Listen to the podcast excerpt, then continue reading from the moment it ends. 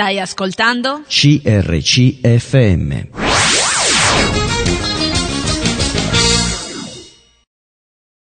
Buongiorno a tutti, buon martedì, grazie di essere in nostra compagnia. Passeremo un'ora insieme e oggi ritorneremo a parlare della riforma protestante. Abbiamo già fatto numerose puntate su questo argomento, abbiamo anche detto che ci sono state delle tendenze riformatrici prima di Lutero e quello che accomunava diciamo, tutti i gruppi riformatori era la richiesta che la Chiesa si liberasse dal pesante intreccio tra potere spirituale e potere temporale che nei secoli si era rafforzato, approfondito e che appariva come antitetico rispetto agli ideali evangelici.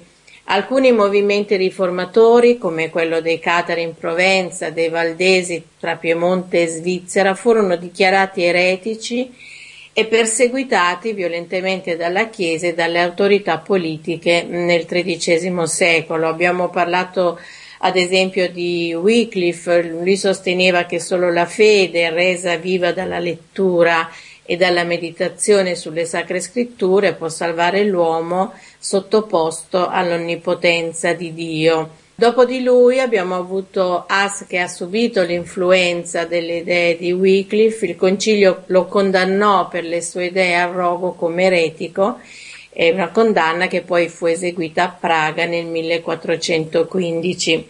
Poi abbiamo ad esempio parlato di Erasmo, abbiamo detto che eh, fu lo studioso più rinomato del suo tempo, un umanista cristiano convinto e riteneva che il modo migliore per riformare la Chiesa passava attraverso una buona cultura conseguibile con lo studio della Bibbia in ebraico e in greco e il ritorno ai primi padri mh, della Chiesa. E poi abbiamo parlato a lungo di Lutero. Eh, Lutero le sue 95 tesi affisse il 31 ottobre del 1517 verso mezzogiorno, così eh, ci racconta la storia alla porta della chiesa del castello di Wittenberg e sono mh, state considerate come il manifesto della riforma, anche se qualcuno lo indica come un documento e non una summa. Eh, Lutero è conosciuto soprattutto per la sua eh, dottrina della giustificazione per sola fede, lui appunto diceva sola fede, sola grazia, eh, sola scrittura. E poi ancora abbiamo parlato della riforma in Svizzera di Zwingli, eh, la volta scorsa abbiamo, ci siamo soffermati su Bucero che è considerato il padre del calvinismo e eh, oggi andremo avanti nel nostro viaggio nella, nello studio della riforma sempre con il nostro ospite il professor Valerio Bernardi che è laureato in filosofia, insegna proprio storia e filosofia presso il liceo classico ed è insegnante anche presso l'Università della Basilicata in discipline antropologiche. Buongiorno Valerio. Buongiorno a voi, buongiorno. Grazie di accompagnarci in questo viaggio attraverso la riforma.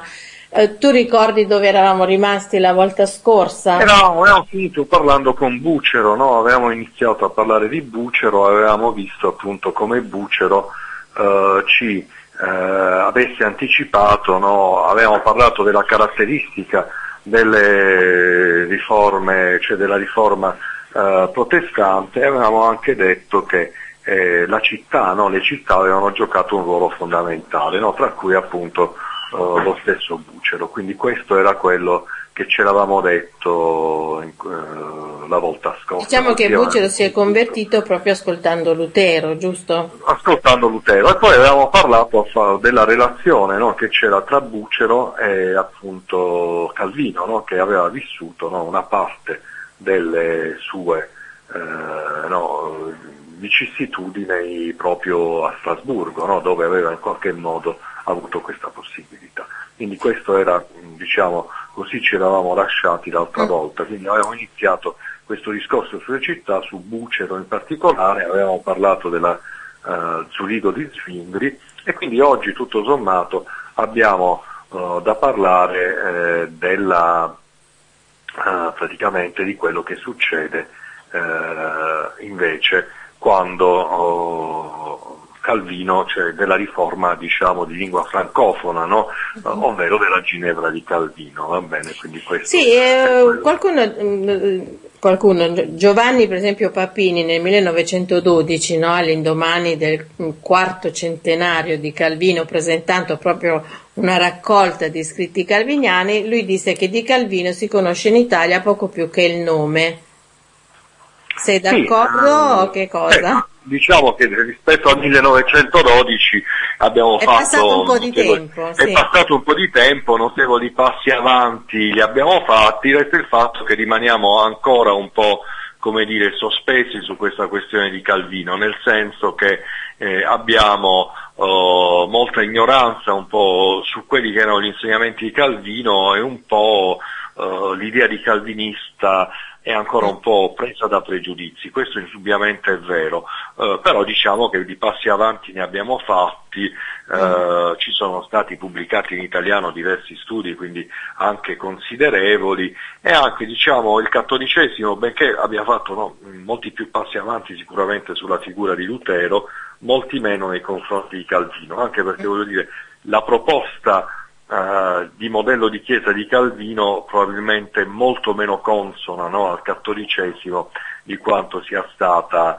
uh, quella luterana e probabilmente questo è scontato. Però diciamo che oggi eh, in Italia abbiamo una serie di studi, anche una serie di studiosi, per esempio si è lavorato molto a partire da Cantinori, quindi stiamo parlando da dopo la seconda guerra mondiale, passando per Firpo, per Caponetto ed altri anche sull'influenza che Calvino ha avuto in Italia. No, non dobbiamo dimenticare che Calvino stesso è stato presente, eh, dopo, è stato presente anche eh, alla, dire, al, nel periodo Uh, in cui eh, cioè, è stato in Italia, a Ferrara per un certo periodo e poi buona parte della riforma italiana di cui magari parleremo in qualche altra puntata si è ispirata proprio a Calvino. Quindi ecco. da questo punto eh, di vista, alcuni stiamo... studiosi, insomma, per evitare un po' una superficiale eh, sovrapposizione tra il pensiero eh, del personaggio storico di cui parliamo oggi, cioè Giovanni Calvino, e la tradizione proprio del calvinismo, usano un po'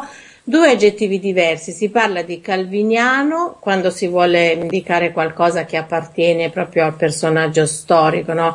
eh, mm, ad esempio potremmo dire il suo pensiero, e poi calvinista o riformato quando si vuole indicare qualcosa che pur rifacendosi a Calvino è frutto del lavoro dei suoi discepoli, cosiddetti calvinisti.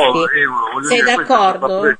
Sono d'accordo perché questo è un po' quello che sta, è successo anche con molti grandi pensatori, no? pensiamo anche nella filosofia a Marx quando noi parliamo di marxiano e marxista, no? nel senso che ci sono sicuramente, c'è il pensiero di Calvino che sicuramente ha una sua vita anche autonoma, mm, voglio dire, e poi sicuramente c'è il calvinismo che è stato un fenomeno molto importante per l'Europa, che poi ha avuto anche le sue divisioni, eh, ha avuto le sue discussioni che prescindono in qualche modo da quello che ha fatto Calvino e che poi non dobbiamo dimenticare hanno influenzato moltissimo la cultura europea e anche quella statunitense, no? non dobbiamo dimenticare i puritani eh, in Inghilterra e come poi questi puritani siano stati anche in parte ispiratori eh, dei moderni, della moderna nascita degli Stati Uniti per certi versi. Quindi sono d'accordo nel distinguere le cose. Poi, Perché insomma si Calvino... dice che non tutto ciò che troviamo nel calvinismo è ascrivibile poi a Calvino, anzi no, si ritiene che insomma, su alcuni punti la tradizione calvinista vada contro l'insegnamento dello stesso Calvino.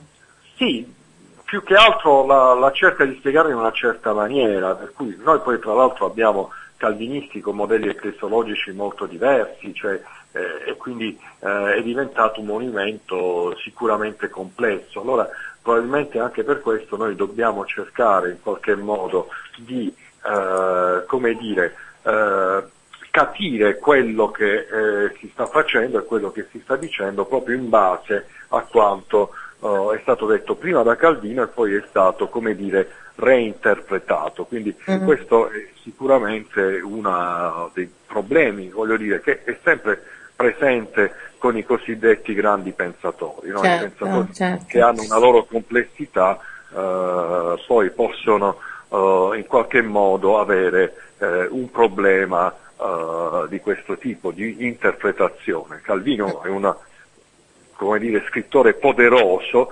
sicuramente Mhm. anche sistematico, al contrario di quello che è successo con Lutero, no? che, i cui scritti molto belli però hanno anche probabilmente volontariamente la volontà di sistematicità e chiaramente un sistematico viene interpretato e chiusato molto più eh, facilmente di quanto sia per eh, un personaggio come Lutero, quindi questo eh, sicuramente è vero. Sì. E eh, Valerio, vogliamo dire un po' qual è stata la vita, un po' gli anni della formazione di Calvino? Ah, Intanto va subito detto, forse alcuni lo sanno, ma va ricordato che Calvino è eh, un pensatore, eh, come dire, eh, molto particolare perché all'inizio non fa studi teologici, ma fa studi giuridici, no? Mhm. Questo probabilmente...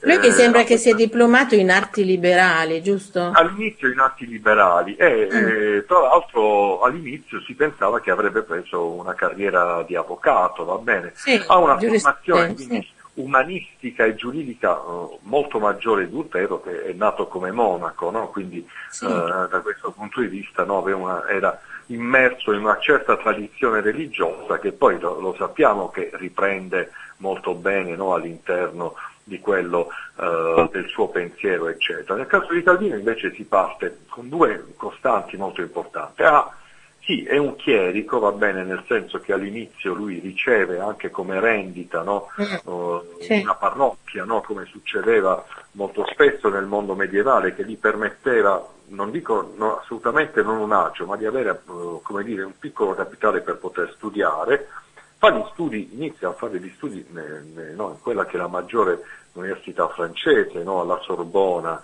eh, in qualche modo studia in teoria per eh, apre- intraprendere questa carriera giuridica, ma poi si dà alle arti liberali, quindi è in contatto, in forte contatto eh, in particolare con la filosofia e col pensiero umanistico.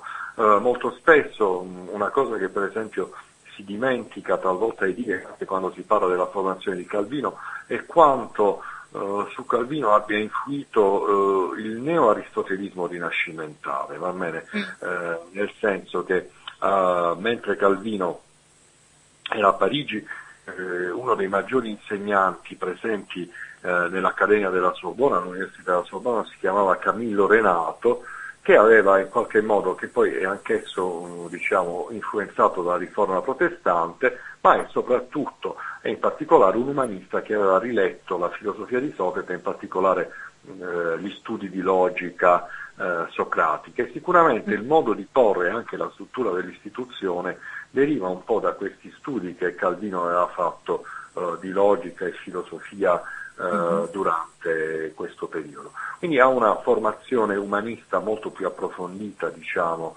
di quella eh, che appunto aveva Lutero, eh, paragonabile a quella di Zwingli, però con una, eh, come dire, eh, co- particolarità in più. Stiamo parlando non più di uno scrittore di lingua tedesca, ma stiamo parlando di una persona che vive nell'ambiente francese e quindi nell'ambiente latino e che quindi risentirà anche di più eh, degli umanisti italiani che come non dobbiamo dimenticare erano stati i primi grandi umanisti, bene, all'interno della storia eh, del, del pensiero umanistico del Cinquecento, che sicuramente Lutero ma anche Zwingli avevano letto molto di meno, il loro punto di riferimento umanista era stato Erasmo da Rotterdam e che invece Calvino ha, come dire, eh, maggiormente costanti. A un certo punto proprio l'ambiente parigino, che all'epoca era un ambiente in cui si cercava di conciliare umanesimo e riforma, eh, lo in qualche modo influenza, però sappiamo che questo poi eh, ha in qualche modo portato Calvino a dover fuggire per certi versi e iniziare, come dire, eh, eh, una vita eh, un po' di transfuga sino a che non troverà, tra virgolette, pace, perché sappiamo che anche là la sua vita eh, sarà travagliata nella città di Ginevra, va bene? Quindi eh, diciamo la sua formazione giovanile è una formazione umanistico-giuridica con una passione però per la religione, va bene? Questo Mhm. va detto. Eh, lui all'inizio era diciamo che si conformava un pochino alla confessione cattolica, no? Del sì, tempo, no. ma um, quando è avvenuta la sua conversione, dove e ad opera di chi, se possiamo dire così? Ma non abbiamo, oh, diciamo, noi sappiamo che... Non si conosce è... bene, insomma, non si conoscono bene i dettagli no, di questa cosa. Non si conoscono bene i dettagli. Sappiamo che questo è avvenuto a Parigi, va bene? Cioè nel senso che nella sua permanenza uh, francese è avvenuto questo. Ed è avvenuto in questo ambiente che stavo descrivendo, che era un ambiente di umanisti simpatizzanti per la riforma. Uh, questo mm. probabilmente avrà suscitato il cammino. Va detto anche l'importanza della ricerca filologica che in Calvino gioca un, un ruolo fondamentale. No? Il suo avvicinamento alla Bibbia, eh, in fin dei conti, arriva un po' anche all'interno di un auge umanistico e probabilmente anche qui eh, subisce il fascino no? anche di una ricerca, e questo è paradossale perché poi uno si vede Calvino in tutt'altra maniera talvolta, di una ricerca un po' di libertà uh, uh, di pensiero e di azione che lui trovava in qualche modo uh, all'interno di questi pensatori, no? Una, un pensiero nuovo. Non dobbiamo dimenticare, no? non è un caso che l'ultimo libro di McGrath, ma anche Giorgio Turri in Italia, ho parlato del protestantesimo come di una rivoluzione, no? e in effetti eh, in Calvino probabilmente eh, questa idea eh, della rivoluzione è ben presente, cioè del, del sentire che si sta andando verso uh, una, dire, una un grande cambiamento e una grande novità. Lui lo accetta probabilmente gradualmente, non ci sono questi uh, come dire, grandi, uh, non c'è un racconto di una grande conversione, sì, eccetera, sì. però sic- sicuramente c'è questo maturare, no? Uh, come appunto dice Megret, questa idea pericolosa, va bene, anche perché iniziano le persecuzioni, no? inizia questa rivoluzione protestante. Penso che questo sia in qualche modo uno dei motivi eh, che possiamo trovare nella formazione di Calvino, eccetera. Sentiva l'inadeguatezza, a un certo punto sente l'inadeguatezza della Chiesa Cattolica, ma la sente proprio nella riscoperta degli studi, uh, degli studi umanitatis, ecco, uh, in questa maniera appunto è quello che succede a Calvino. Va bene, va bene, ci fermiamo per qualche minuto, ascoltiamo un po' di musica e poi riprendiamo da qui. A dopo. Stai ascoltando? CRCFM.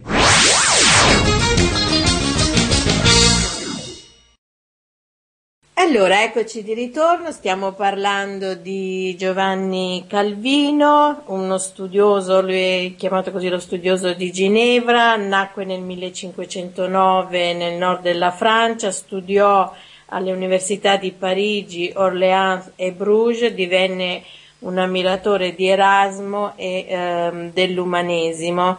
Eh, ne abbiamo raccontato un po' della sua, della sua vita da giovane, abbiamo detto che ehm, la, non sappiamo molto, non, non, abbiamo molti dettagli di quando Calvino si convertì, così possiamo dire, alla riforma.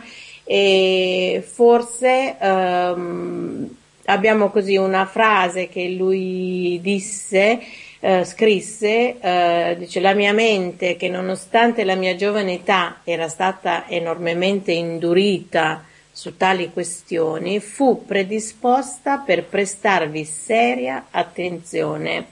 Con una conversione repentina Dio la volse e la sottomise fino a renderla docile. Quindi eh, c'è stato un riconoscimento dell'azione divina Ehm, per quanto riguarda appunto questo ricordo di Calvino. Stiamo parlando di lui con il professor Valerio Bernardi. Valerio. Sì, sì, è giusto, sì, Calvino appunto ha questa idea appunto di una conversione graduale, eccetera, ma è tipico anche della sua personalità, non, non è la personalità irruenta no, di Lutero che ha bisogno, come dire, eh, di grandi emozioni per quanto riguarda eh, quello che succede, ma appunto come no, hai ricordato tu in questa bella citazione c'è questa idea in qualche modo uh, di una come dire, no, ra- radicale, cioè di una graduale in qualche modo conversione che avviene, noi pensiamo, intorno agli anni 20 del Cinquecento, ecco questo mm. è quello che possiamo individuare, no? intorno diciamo che alla fine del 1520, 1532-33 in qualche modo possiamo dire che la, probabilmente eh, la conversione era quasi compilata, va bene, era quasi compiuta. Eh, lui ecco. ormai conosceva le cose prese. Sì, lui disse anche un'altra cosa, disse, eh, O Signore offro a te il mio cuore prontamente e sinceramente. Sì, sì, sì, è questo quello che fa, una dedicazione a Dio della sua vita ed è quello che fa. Eh, ecco, noi abbiamo una data che è importante in questo caso anche di questa conversione, eccetera, che è quella del 1534, no? perché è quello il periodo in cui eh, il Sin dei Conti rinuncia ai benefici ecclesiastici che lui aveva tenuto sino a quel momento mm. e quindi significa che capisce che non può essere più in qualche modo presente eh, come cattolico, va bene. Mm-hmm. Poi tutto questo avviene eh, in un periodo in cui in Francia scoppia anche l'influenza della riforma, mm. nel senso che eh, eh, la riforma inizia a essere presente, teniamo conto anche del difficile equilibrio nella situazione politico-religiosa che vedeva la Francia nemica no, eh, di Carlo V, eh, Carlo V che era colui che appoggiava il cattolicesimo mm. e quindi la Francia e anche il re che sembrava no, i re francesi per tutto il Cinquecento ebbero questo uh, atteggiamento alda, altalenante, da una parte sembravano appoggiare i protestanti perché da un punto di vista politico gli era, funzio- gli era utile in funzione anti, eh, come dire, eh, imperiale, dall'altro non volevano distaccarsi totalmente dal Papa che talvolta era favorevole a Carlo V, dall'altro al contrario. E quindi anche eh, Calvino sente un po' questa situazione eh, altalenante della politica, anche se lui a partire dagli anni 30, dal 34, sembra in qualche modo eh, presente, anche perché sappiamo che poi eh, nell'agosto del 1535 esce la prima eh, edizione di quella che è stata la sua opera che l'ha accompagnato tutta la vita, cioè la Institutio Cristiane Religionis. Mm. E la prima edizione, noi normalmente non usiamo quell'edizione in italiano è stata tradotta l'edizione del 1559, che è quella classica, va bene, vista e rivista, ma che diventa, come dire, eh, eh, la prima grande summa teologica del protestantesimo. Ecco, lui questa, questa prima edizione esce nel 1935, eh, ma si trova già a Basilea, no? Ma perché è scappato dalla Francia? È scappato dalla Francia perché nel frattempo nella Francia, che era appunto stato... Come dire, eh, era stata investita dalla, uh, dalla, riforma, c'era stata questa, diciamo, soprattutto a Parigi, uh, c'era stata questa uh, rivolta dei placards, va bene, che sono questi manifesti, manifesti no, sì. che, che erano stati pubblicati anche nell'Università di Parigi. Uno di questi placard si dice che questa sia la storia, poi anche questa è da dimostrare, sia arrivata sulla porta della camera da letto del re sì. di Francia il re di Francia non l'ha preso molto bene, ha iniziato la persecuzione bene, dei eh, protestanti. A questo punto Calvino, che è tra l'altro uno di colui fra coloro che erano accusati di aver, di avere partecipato a questi placard, si trova ad essere perseguitato, scappa.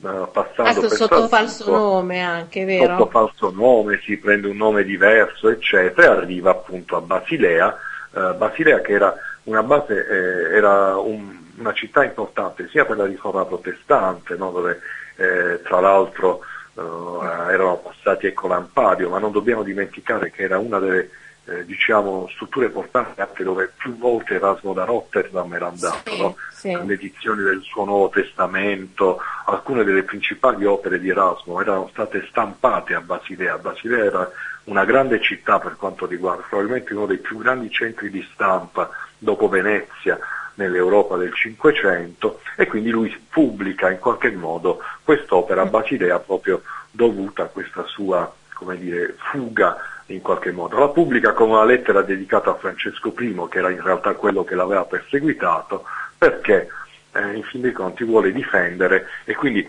l'istituzione iniziale aveva uno scopo apologetico, quello di difendere i principi dell'Evangelo, va bene? E quindi questa era la prima versione, in fin dei conti, che, di questo che poi diventerà eh, un trattato composto, come sappiamo, di quattro libri eh, ben precisi, ma all'epoca era appunto eh, la, la, prima edizione, potremmo quasi chiamarlo uno scritto di apologetica, cioè uno scritto in cui lui cercava in qualche modo di difendere i principi dell'Evangelo e eh, lo cercava di difendere dalle accuse dei suoi nemici, non bene. Si dice che Calvino abbia anche revisionato la versione francese della Bibbia tradotta dall'Olivetano, no? che è stata... Sì, è detto questo che, abbiamo, che ci sia stata una sua revisione, non sappiamo, non siamo certissimi di questa notizia, però sicuramente è stato, ha collaborato, come dire, con questa versione. È stato lui l'autore della prefazione a questa sì, sì. Che, sì, sembra che sia stato soprattutto l'autore della prefazione della, dell'Antico Testamento uh, in qualche modo e, e, in cui per la prima volta c'è anche questa idea in questa prefazione che sarà molto cara a Calvino dell'importanza dell'Antico Testamento. Mm. Una cosa che era stata in parte ignorata dalla riforma protestante, no? molto paolino-centrica, eh, molto centrata sul Vangelo e sugli scritti di Paolo e che non aveva dato sino a quel momento molta attenzione all'Antico Testamento. Calvino poi lo, lo sappiamo tutti, scriverà praticamente un commentario per l'intera Bibbia oltre all'istituzione, mm-hmm. dimostrando anche una grossa conoscenza uh, e preparazione anche nelle lingue originali come l'ebraico. Non dobbiamo dimenticarci che poi proprio come dire, uh, l'Accademia uh, di Ginevra è quella che tirerà fuori anche Giovanni Diodati, che è stato il nostro grande eh, sì. traduttore della Bibbia e specialista in lingua ebraica. Quindi questa attenzione che un po' ritorna anche, eh, come dire, eh, viene fuori anche eh, dall'attenzione che viene data alle lingue bibliche, già all'inizio sembrava essere presente. Mm-hmm. Allora, ehm, diciamo che dopo varie vicende giunge in incognito a Ginevra nel 1536 e in una locanda viene intercettato da un certo Farel Farel, come si chiama? Guglielmo sì. Farel.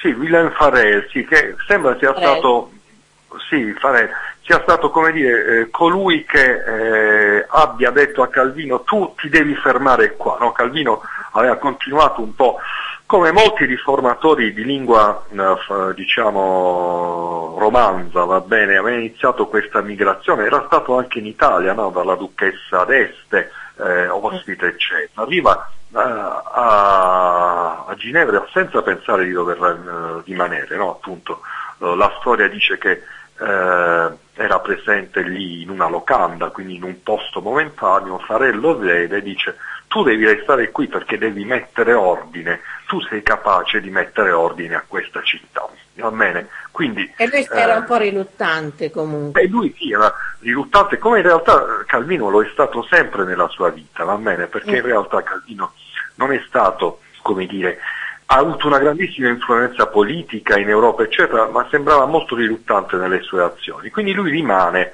come dire, alla fine a Ginevra. Beh, Ginevra che era una città-stato di fatto, anche se formalmente era una diocesi, però il vescovo praticamente stava, lasciò uh, in qualche modo la diocesi, era una città imperiale ma che era diventata una città con una propria magistratura e in qualche modo uh, era presente, eh, con, era organizzata come una piccola repubblica. Eh, in un luogo strategico, va bene, molto importante per eh, i commerci eh, tra la Francia, l'Italia e la Germania, quindi anche questo era eh, importante per, da dire di Calvino, va bene. Quindi mm. Calvino rimane a Ginevra almeno nella prima fase per tre anni e inizia ad ordinare la Chiesa con gli altri pastori. E nel 1537 vengono uh, promulgate per la prima volta eh, la prima edizione degli ordonanze ecclesiastique, no? degli ordinamenti sì. ecclesiastici, che sono importantissimi perché per la prima volta eh, una chiesa protestante si dà degli ordinamenti, una specie di eh, analogo del diritto canonico, bene, che mm. diventano un modello per tantissime chiese. Non dobbiamo dimenticare che in Italia anche la chiesa valdese alla fine riprende no, il modello presente sì. originariamente in queste ordinanze. In queste ordinanze vengono date tutta una serie di eh, istruzioni, per esempio si decide che la cena del Signore deve avere una celebrazione mensile, che è obbligatorio l'ascolto dei salmi, che bisogna cantare il salterio, va bene, i, i, giovani devono avere un'istruzione religiosa tramite un catechismo, che ci sarà un tribunale ecclesiastico che potrà coordinare la scomunica, va bene? Questa è una cosa che per esempio nella Chiesa luterana non era stata assolutamente eh, presentata, eccetera. E eh, ovviamente la cosa che urtò, no, questa, eh, queste ordonanze ecclesiastiche furono presentate ai, a, diciamo, al Consiglio cittadino. Il Consiglio cittadino che in un primo momento le accolse, però in, eh, fu, le rifiutò in un secondo momento, anche perché il Tribunale ecclesiastico si prevedeva che potesse intervenire anche eh, eh, con la scomunica a chi tenesse un comportamento immorale o indisciplinato. E questo sembrava minare, come dire, l'autorità civile, per cui eh, i sindaci, i consiglieri comunali di, dire, eh, che vennero eletti nel 1538 non accettarono questi articoli mm. e questo fece sì che poi Calvino se ne andò per un certo periodo da, da Ginevra, bene, anzi fu espulso dagli stessi sindaci. Okay, va bene, ci fermiamo ancora una volta Valerio e poi vedremo nella nostra terza e ultima parte quella che fu un po' il seguito della vita un po' girovaga di Giovanni Calvino. A dopo. Stai ascoltando? CRCFM.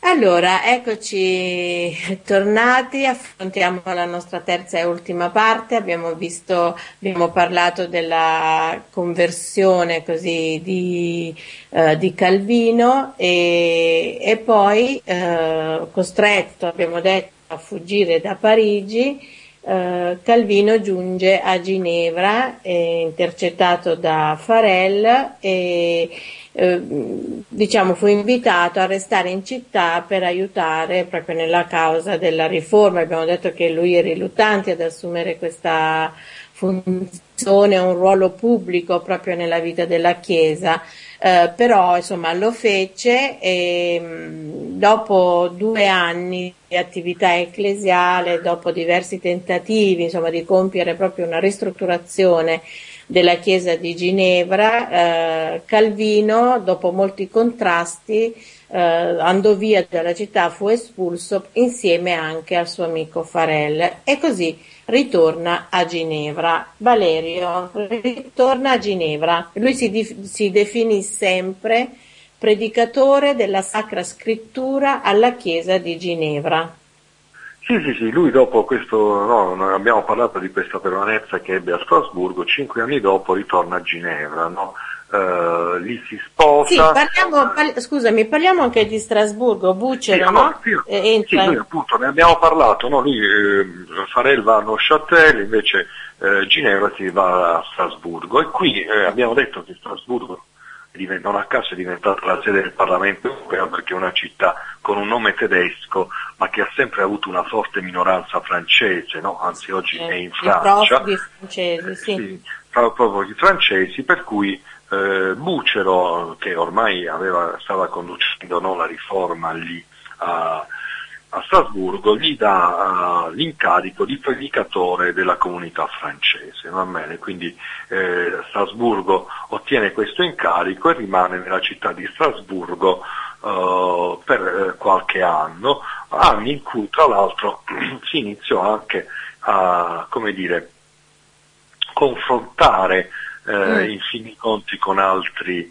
eh, personaggi, anche a confrontare con come dire, anche con uh, le parti no, più avanzate del cattolicesimo. Rimane eh, famosa proprio di questo periodo la sua uh, corrispondenza col cardinale Sadoleto, no?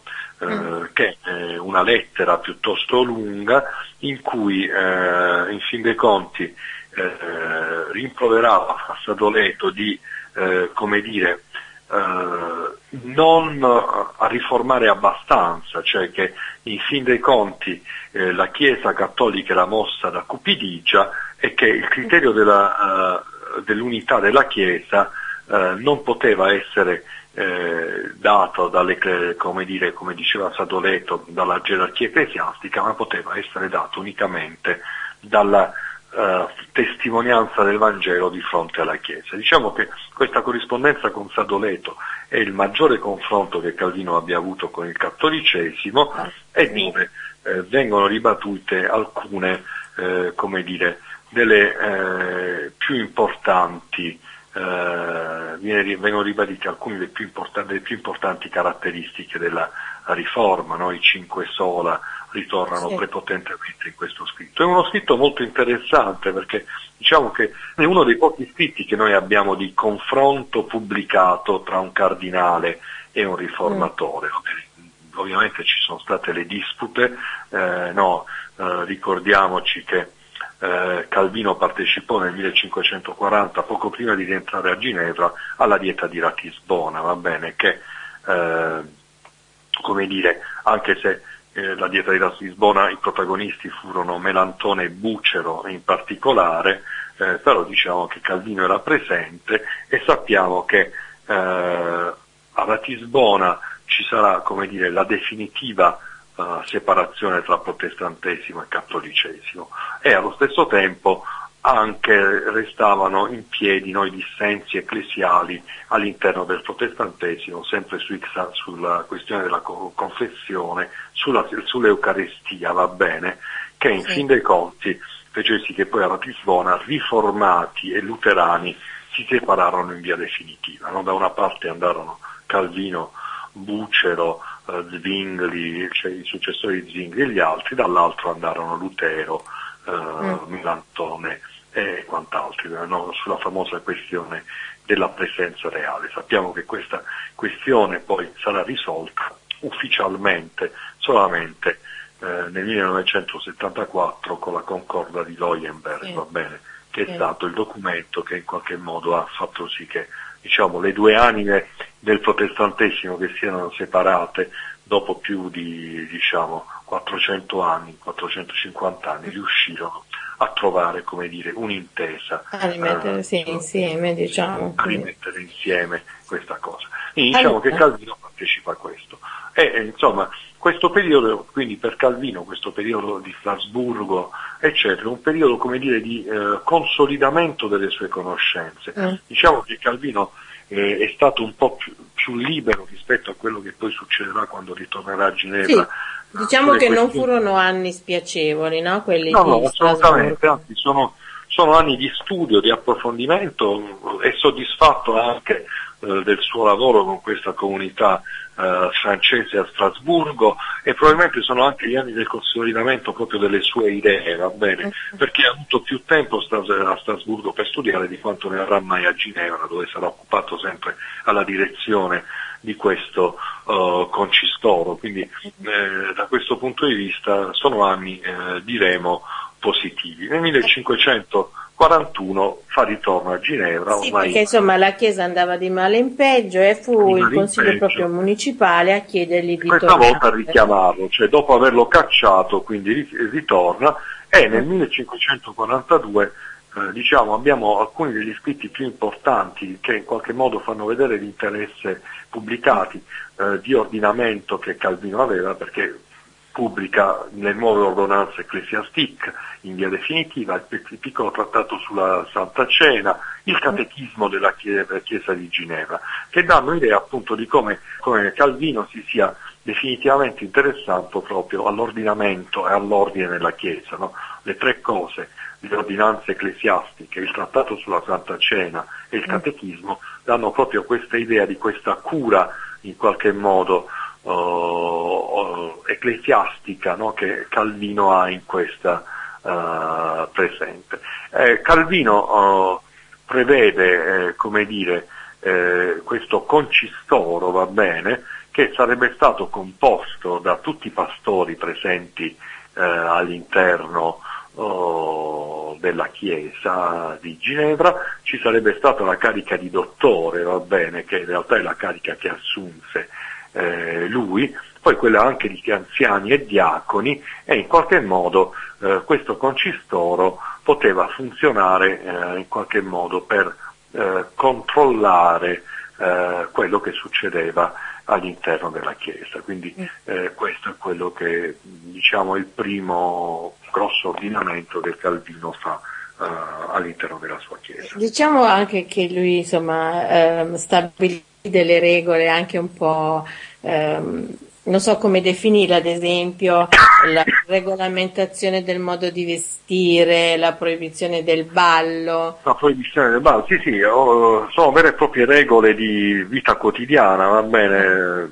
citando, e poi qui concludiamo, no, Benedetto Croce, no, Benedetto Croce dice trasformò uh, uh, Ginevra in una città ordinatissima e non lo dice in maniera spregiativa, va bene, lo dice come un complimento rispetto all'opera di Calvino. Quindi, va bene, va bene, quindi ci fermiamo qui, diciamo anche che uh, lui volle che la sua sepoltura rimanesse anonima, morì giovane a 55 anni nel 1564 e, e insomma la, prim- la, prossima volta parleremo un po' più approfonditamente di quelle, che la, mh, di quelle che sono le sue opere più importanti. Valerio?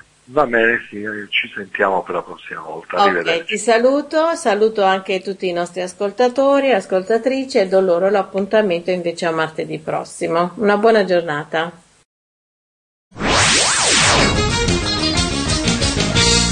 Hai appena ascoltato un programma prodotto da crc.fm. Se hai apprezzato quello che hai ascoltato, considera di sostenere il tuo programma preferito. Visita il sito www.crc.fm e ricorda, il tuo sostegno è prezioso.